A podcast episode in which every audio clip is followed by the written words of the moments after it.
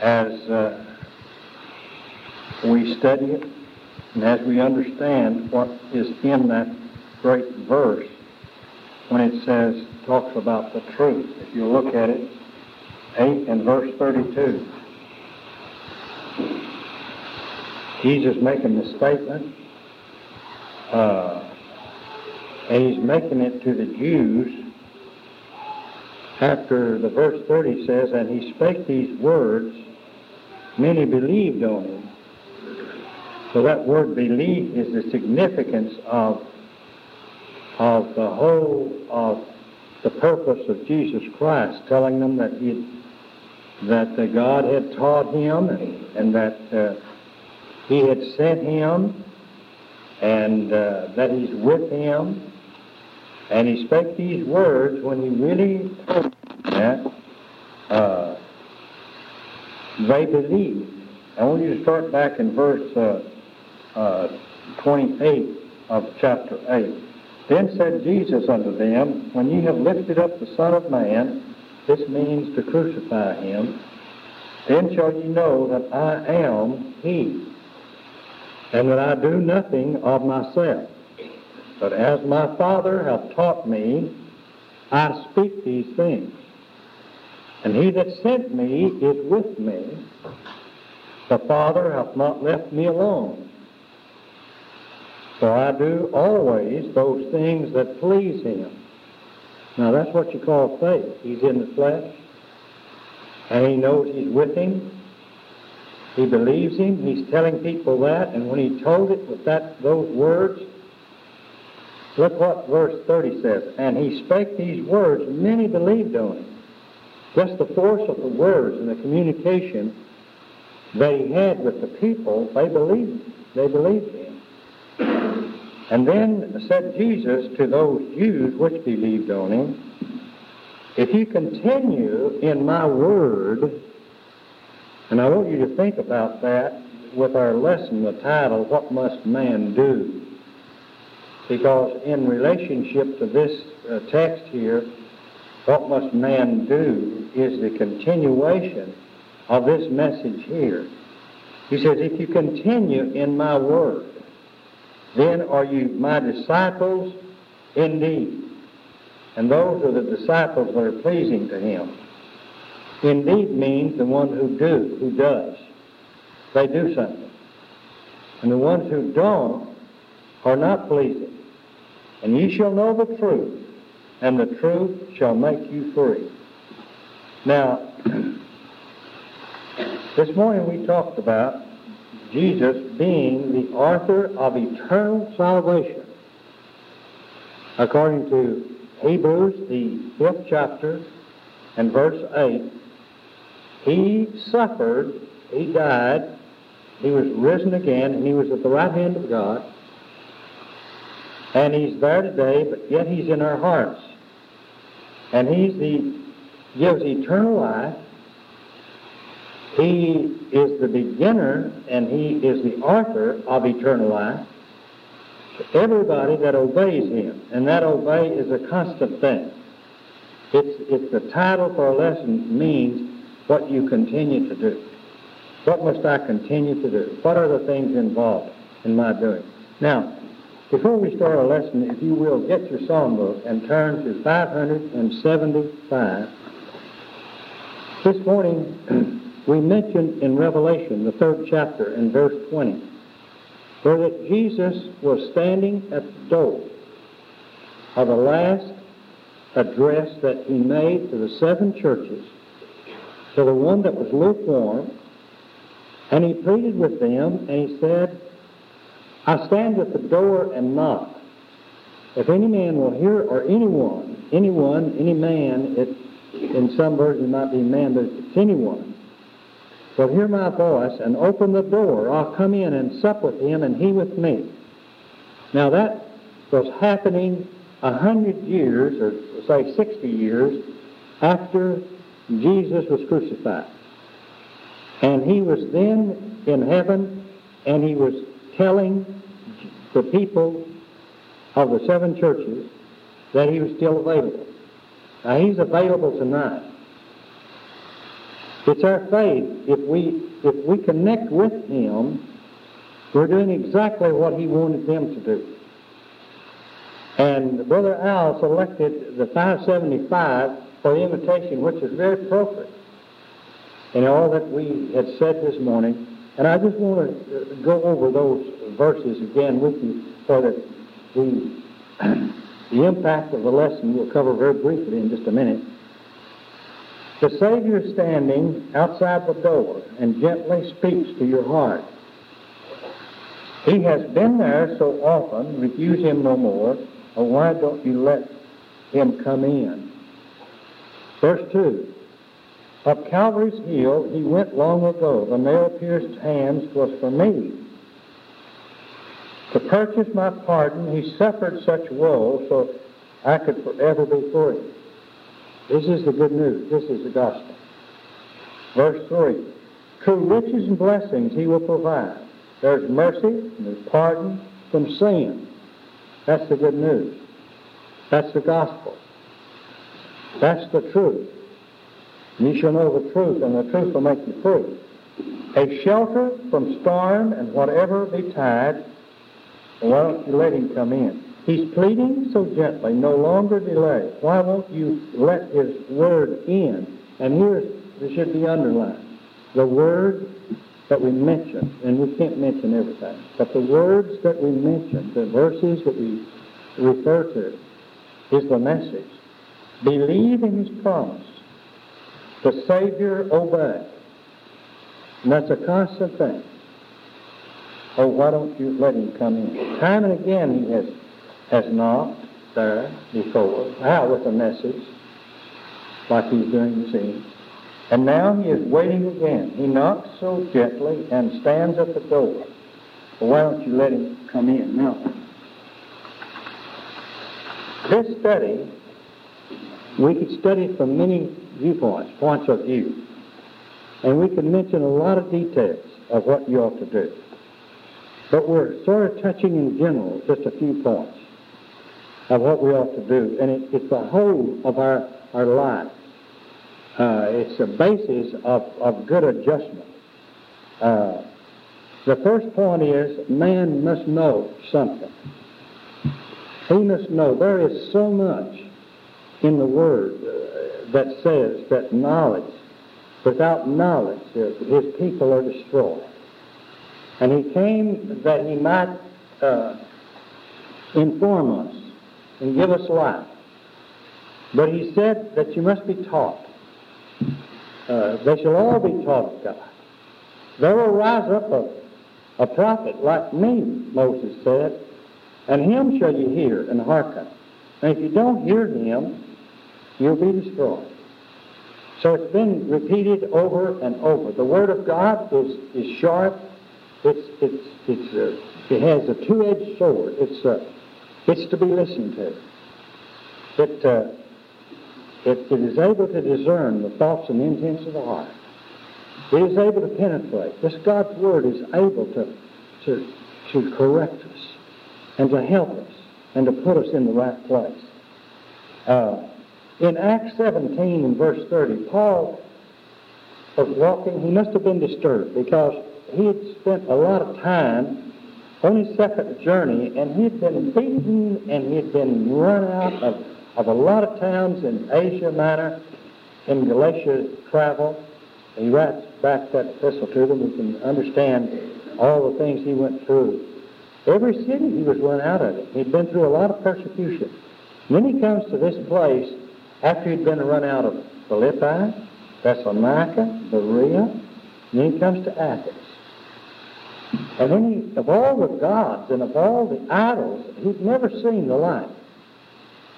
Now he was reared to oh, not too far from here, but it was over in Asia at uh, where he'd studied, and at Tarsus. But here, of all the gods and, and all the, the images, the idols, and, and they were so meticulous, they were so perfectionistic, they were so uh, wanting to be just perfect until they didn't want to make any god angry. And they said, now, let's erect an idol to the God we've left out. And he recognized that. He said, I see you're very religious. You're very religious. And, and you, you have a, a God here that you don't know. And you admit that you don't know. And he's the one I want to talk with you about. Now he says God has winked at the ignorance of people, but now he doesn't ever overlook it. Now, brethren, that applies to us. When we get to the judgment bar of God, our ignorance is not going to be excused. We need to be good students. We need to know that Christ is present. He's at the right hand of God, and that we've got to give an account. God is not guilty. God is not the sinner. Man is the sinner. We're guilty. And that's the reason he said, Ye shall know the truth, and the truth will make you free. Please turn to Romans, the third chapter.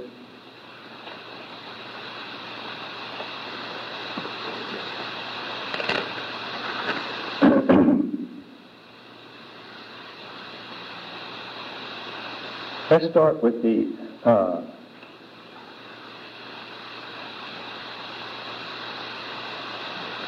twenty-first verse. But now the righteousness of God without the law is made known. We have that. Being witnessed by the law and the prophets. Whatever we have, the truth today, it's without saddling us with the law and the prophets. It's the fulfillment of that. So we have that knowledge. Now what is it? It's, a, it's the righteousness of God. What's the righteousness of God? So that's just to be right with Him. It's to be justified. It's to be put in place. We can be put in place with God in our relationship with God. How? By faith of Jesus Christ. Unto all and upon all them that believe. Now that's that constant belief and trust and knowing that we give an account of a Jesus who's at the right hand of God He's also knocking at our door and saying, Let me take over your life. Let me be your Lord. Let me be your Christ. Let me set things in order. So there's no difference. There's no difference. There's no difference in any of us. None of us can be saved on our own there because of who we are. There's no difference in humanity. We all come under the bondage and the curse of Satan and of Satan. For all have sinned and come short of the glory of God. If you're dissatisfied, if you're all pent up and, and don't have a very good image of yourself and don't feel that God loves you and you're not very special, hey, just accept the fact that you're off focus a little bit. Because He loves you very, very much and you're very, very special. Now, the main thing is that you've got to know the truth. The truth is that He loves you so much, He took all of your sins and suffered for them and forgave you. And that righteousness is by faith in Him and that He's here for you. Now, the truth about God is that we need to know about His goodness, His mercy, His grace, His forgiveness, but he has severity for people who won't listen to him and don't respect him. As I said this morning, Al, I think you are a good person. I love you. You're very close to me. You're special. But what if I said, I don't believe anything you say. I don't have confidence in anything you say. That's the way we treat Jesus sometimes.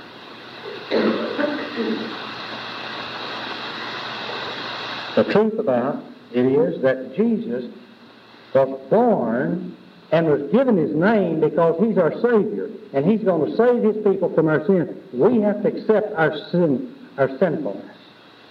And that without Christ, we would be lost. Hebrews 5, 8, and 9. Though he was son, yet learned he obedience by things which he suffered. Being then made perfect, he became the author of eternal salvation to all them that obey him. In chapter 2, he said, he tasted death for every man by the grace of God, he died, that he might shackle old Satan, and that he might set us free from death. Now, the truth is, is in this gospel. The truth of this is, is that next passage there, Romans 1.16. I'm not ashamed of the gospel. What is the gospel? Gospel is that man is a sinner. That man must do something. So what is that something? It's belief. It's our confidence. It's our trust. It's our faith. Even in time of despair and sorrow and depression and any other state we might be found in, it may be that we're depressed because that's the way God wants us to reach out to Him. Accept your depression. Accept your low image of yourself. And just hand it to Him and say, hey, save me from my depression and from my lack of faith. And help me. And lift me up. God allows people to suffer and to think certain things in order for them to open the door and come in. He's there. Just admit that we're all sinners. And none of us are alike. But none of us escape the damnation of the sin that man has in the flesh. Point number two. Man not only must know all this, but he must believe and keep believing. And you can't just believe anything, you've got to believe to know that it is Christ and his death, burial, and resurrection. I want you to turn to 2 Timothy, uh, 2 Thessalonians, please. That is an important passage that we just need to look at because it shows how deceptive the devil is and how and how deceptive we are sometimes when we uh, fail to to size up what God wants us to understand.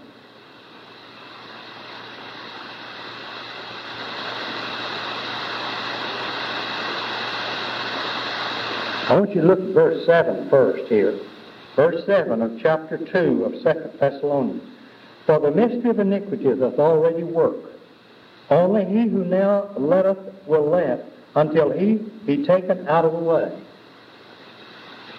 Don't forget that Satan's working on us every, every day. If we get if we get in Christ and we get comfortable and we, we feel at home, he's not going to let us alone. And then shall that wicked be revealed, whom the Lord shall consume with the spirit of his mouth, and shall destroy with the brightness of his coming. He's going to destroy him. He's already, he's already, with the hope of the gospel, with our faith put in him, he's already caused him not to shackle us. Even in our sorrow and our suffering, uh, he can't crush us as long as we have faith. In those difficulties, as long as we have faith in God, we overcome. Even him whose coming is after the working of Satan with all power and signs and lying wonders, and with all deceivableness of unrighteousness in them that perish, because they receive not the love of the truth.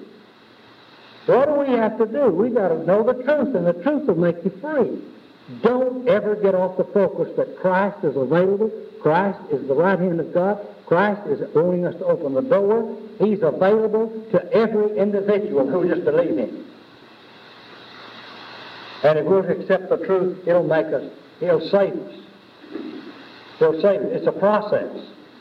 And for this cause, God shall send them strong delusions if they should believe a lie. If you just want to believe a lie, you can believe a lie and you can be lost. Real easy.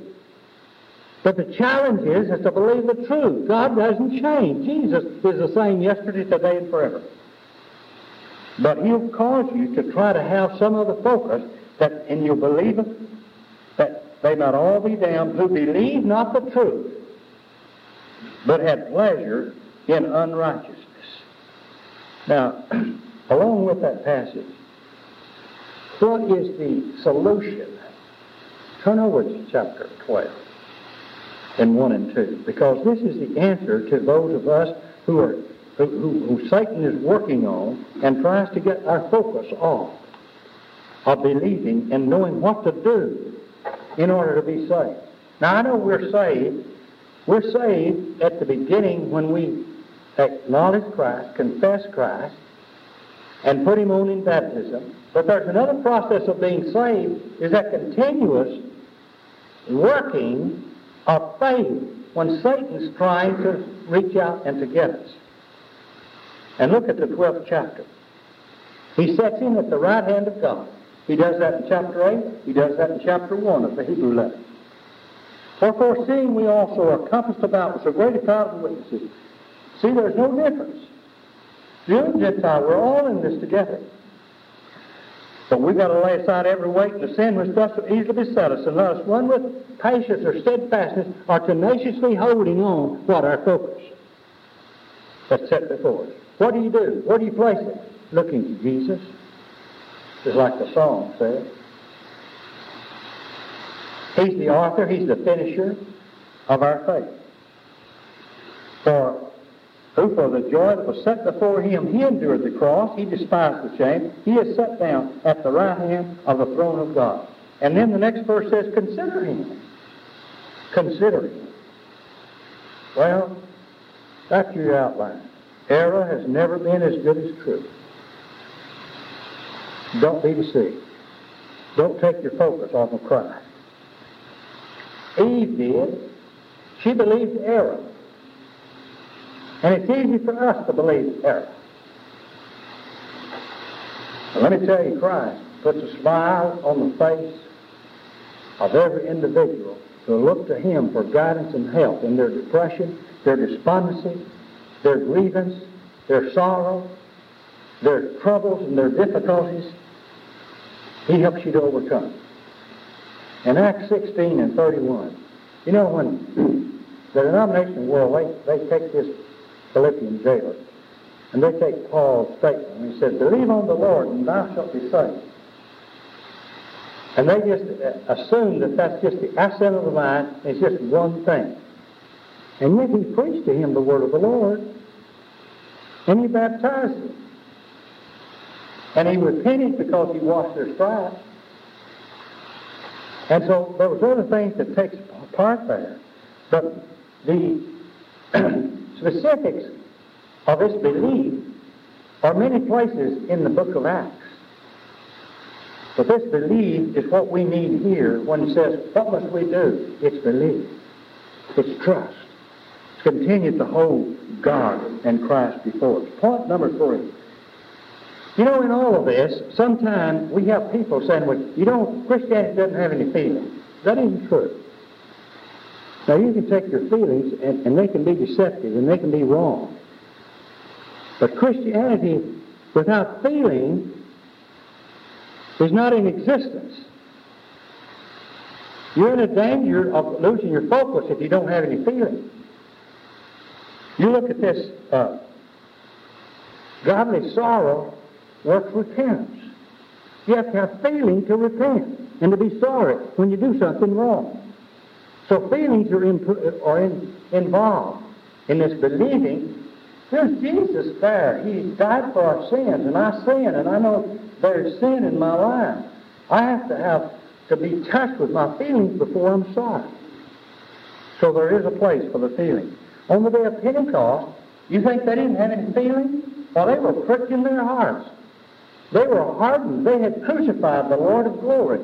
And then when they heard that they were big sinners and that they had done what they shouldn't have done, they killed the very Prince of Life, and he's still living. They didn't harm him. They were pricked, and they they had their conscience uh, certainly uh, wanted to do something. They had a feeling. They wanted to satisfy God, whom they had sinned against. I want you to turn to Ephesians in order to get uh, uh, this passage in Ephesians, the fourth chapter, and verse 19 is a passage that uh, uh describes uh, how that we ought to walk as Christians. And verse 17, if we look at verse 17, uh, he talks about this I say, therefore, testifying the Lord, that ye henceforth walk not as other Gentiles walk in the vanity of their mind, not with wrong feelings, but look at this, having the understanding darkened, being alienated from the life of God through the ignorance that is in them because of the blindness of their hearts, who being past feeling,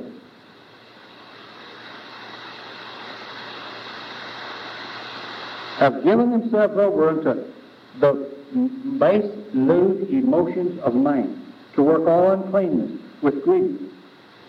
But you haven't learned it, but how have you learned it? You have the right kind of feeling, the healthy feeling. If so that you've heard and been taught of him as the truth, know the truth, and the truth will make you free when you're free from your sins, and you're cleansed, and you know you're justified, you know you have eternal life, you know you're going to live forever and ever with God and with Christ, you, your feelings just change. You have the right outlook. And look at number 22. You can't have the right feelings if you don't do something. And the thing we need to do is to put off concerning the old man with his corrupt ways and deceitful lusts. And that takes effort.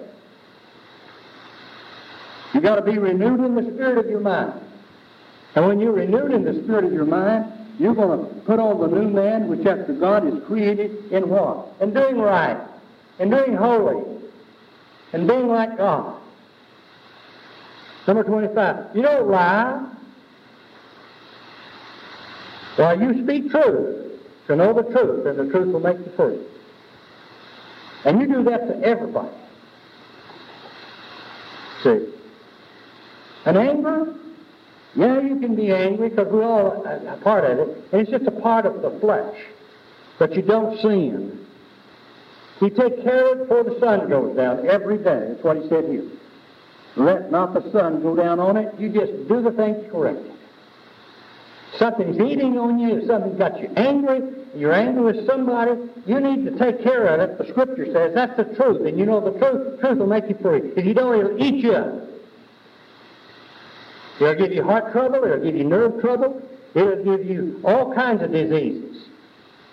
Cancer is caused from the wrong kind of attitude, some types of cancer. You don't give place to the devil. Let him that stole steal no more, but rather let him work with his hands, that he might have to give to them that are in need. You don't talk about people. Chapter 24 and 29. You don't say bad things about anybody. All you do is just say something that's good. You have a good feeling? Sure you do, because that's the way you're feeling. You're enthusiastic. And when you're enthusiastic, that comes from the word eh, God. You're filled with God, and you're filled with His holiness. You're filled with His grace, and you minister grace to the other. And you're mindful of verse 30 of the Holy Spirit. And you don't want to grieve Him no more than you want to grieve Christ. And you're sealed.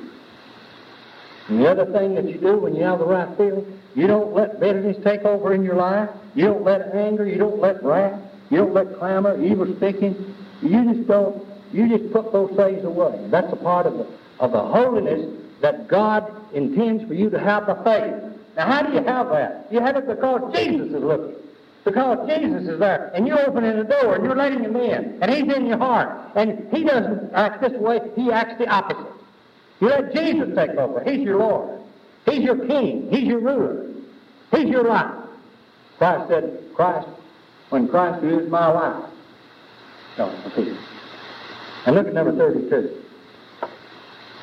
Feeling? Does Janet have any feeling? Yes, it does. It's kind. It's tender-hearted. It's forgiving. It's the great equalizer. Look at verse 2 of the next chapter. He walks in love, just like Christ loved us. Back to your outline. Only understand that Saul of Tarsus felt something. He was bitter. He, he held the coat of Stephen. But he had many bad feelings when he'd think about what he did, but he just turned it over to God and he just said he was the chief of sinners. He owned his sin, he acknowledged it, and he said, I'm the chief of sinners, I don't deserve it. He said, I'd count myself to be accursed if I could just save the Jewish people. And he remembered those things, but uh, a lot of people haven't ever corrected their life because they don't have any faith. Just don't lose our faith for righteousness. Well, the fourth point is that man must confess. Not his feelings, uh, not that he's already saved, but he must confess the presence of Christ. He must confess that Christ is on the throne. He must confess that Christ has taken, has taken over his life. He must confess that he doesn't know how to live. If it wasn't in Christ and his direction, he couldn't confess it. And this Romans 10, 9 and 10, with the mouth confession is, uh, uh, confession is made unto salvation. With the heart man believeth unto righteousness. With the, uh, with the mouth confession is made unto salvation. That's a, a constant process of a Christian's walk. Romans were Christians. He told them, you've been baptized in chapter 6. You put on Christ. But there is a confession that goes on to people who, who, whose Christ is Lord and King. And the confession we remembered when the Ethiopian eunuch said, well, well here's, here's water. Why can't I be a Christian? He said, well, you can if you just confess Christ, Son of God. He was alive. He'd been alive for 10 years when that happened. It's about it. He'd been running the church all that time. Jesus said. The thing that makes the church go is to understand it belongs to Christ, and the people that make it just His people. They belong to Him. And when old Peter made it in, in Matthew 16, he didn't fully understand it because he denied Christ after that, but, but he made it and he said, Well, you, are the Christ, the Son of the living God. And he, he, blessed him. He said, Well, you've made it. But I'll tell you, man didn't do that. My Father has revealed that unto, unto you. And he did it by sending his own son in the presence of flesh, in the presence of him. And while he was just close to him, he could just he could confess the right thing. But just turn his head and he'd, and he'd forget it. And deny him and curse and swear that he never knew him. And that's how easy it is for us. And if we could just understand that that struggle goes on all the time. Point five, man must do something. By grace are you saved through faith. That none of yourselves is the gift of God. Not of works, lest any man should boast. Now, it seems like a contradiction of what I've been saying. But the next verse says, because we are his workmanship, created in Christ Jesus. When you're created in Christ Jesus to work and to do righteousness and to honor him, you do it because of what he does through you by cause of your faith in him. And you're not converted to, to churchanity or to a denomination. You're converted to a person. And the person takes over in your life. That's the reason you confess it.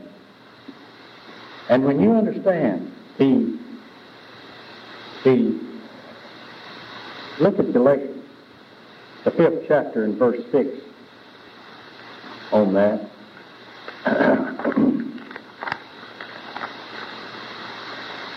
For in Christ Jesus there's neither circumcision nor uncircumcision that avails anything. But faith which works through feeling and love, giving yourself and understanding.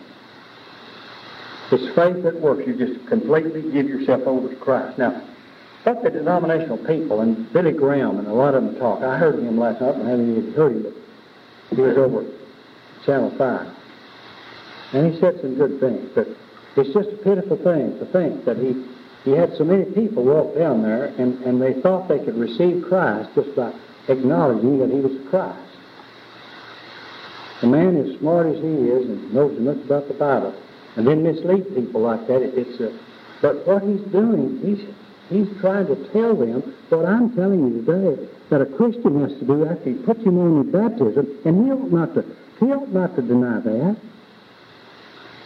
Just think how many people he could lead to Christ, say, well, that's what the Bible says, you ought to just do that, but then go ahead and teach what he teaches, that you've got to come down here from out there, all those people out there, just thousands came down, and you've got to let Christ come into, when he comes into your life, you've got to let him take over.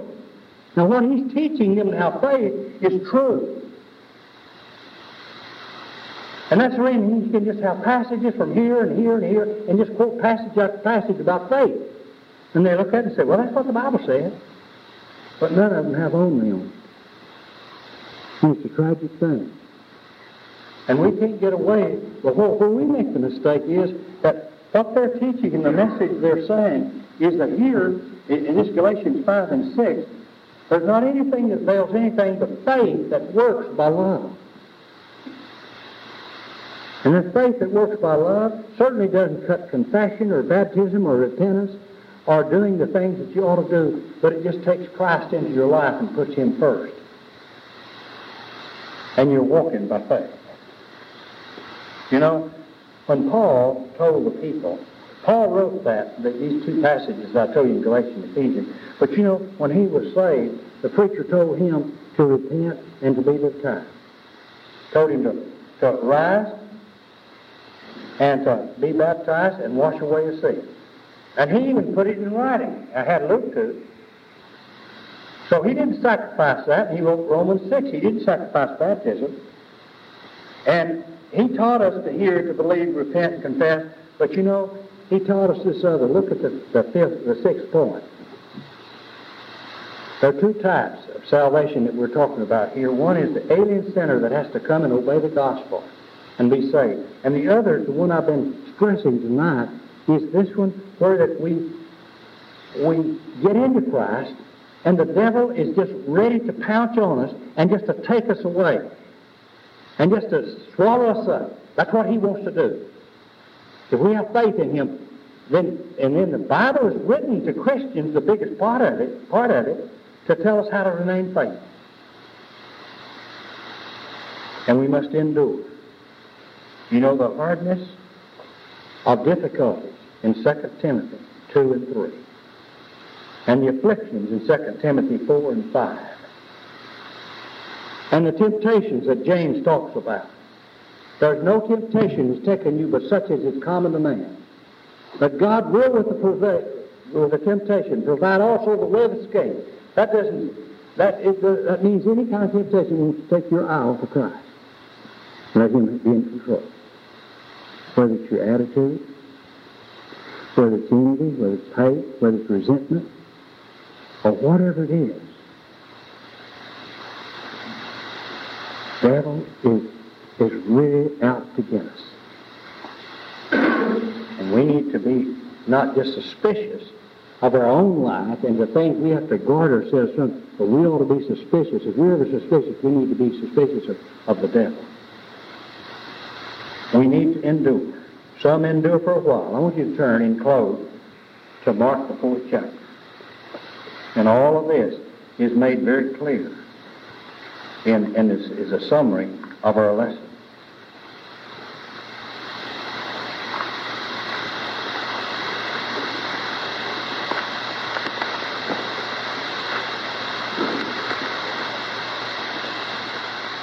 And he began again, the first verse, to teach by the seaside, and there was gathered unto him a great multitude, so that he entered into a ship and sat in the sea, and the whole multitude was by the sea on the land.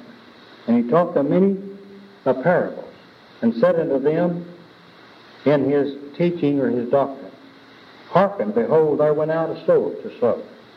And it came to pass, as he sowed, some fell by the wayside, and the fowls of the air came and devoured it. He's going to picture us, mankind, to know the truth. And the truth, it's just sad that it's going to happen this way, but this is the way it happened. And some fell on stony ground where it had not much earth, and immediately it sprang up because it had no depth of earth. And when the sun was up, it was scarce, and because it had no root, it withered away. And some fell among thorns, and the thorns grew up and choked it, and it yielded no fruit. Another fell on ground that was good, and did yield fruit that sprang up and increased and brought forth and some of them brought forth more than the others, some 30, some 60, some 100. And he said, and if anybody hears this parable, if you have an ear to hear, you let him hear. The truth will make you free. But if you don't hear it, it's of no value.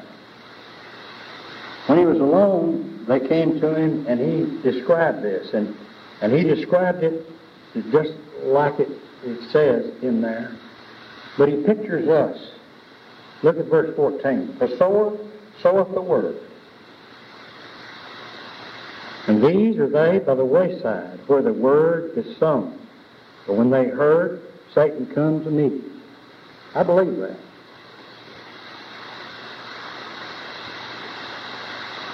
And taketh away the word that was sown in their heart.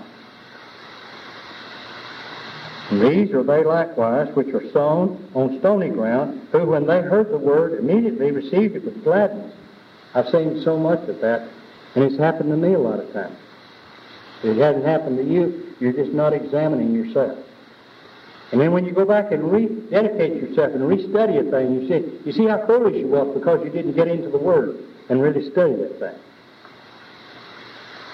And they have no root in themselves, and so endure for a time afterward. When affliction or persecution arises for word's sake, immediately they are offended. Well, there are some people in the church that you have to be very careful. Those are the people. May God open their eyes and may they understand the soil that they are. And if we have our feelings on edge, and I'm one just as well as you, we need to grow up. Understand that the focus is on Christ. We can look to Christ and differ with another, but when we get our eyes on Christ, it pulls us together. And that's what he said when he said to be one. And these, verse 18, are they which sow among thorns, such as hear the word. And the cares of the world, and the deceitfulness of riches, and the lust of the other things enter in and choke the word, and become unfruitful. You haven't heard about people who who get prosperous and who get so involved with their activities that they've got to come to worship. There's no excuse. Let me tell you, when we put entertainment and when we put uh, a uh, frolic and play before God's kingdom, we better read this passage. Because it's here. And Jesus is the author of eternal salvation to people who obey Him. His truth is given that it might make us free. If we're not free from it, it's because we haven't taken in the truth. The truth will make strong churches. Now on the 20th, and we all take pride in wanting to be these. And these are they which are sown on good ground, such as hear the word and receive. And bring forth fruit. Well, I say we will hear the word, we will receive. Maybe to bring forth fruit, we have to understand that God gives increase. We have to have faith and trust in Him. 30, 60, and 100. And He said to them, Is a candle put on a, under a bushel or on a light? He just saying the same. You're gonna let it shine? You're gonna let your light shine and serve your purpose? Have you met the Lord for Christ? Man must know, he must believe, he must feel, he must confess, he must do many things, and he must endure. If you're subject to God's call, you want to be closer to Him. Our prayers are with you and are for you as we stand together to.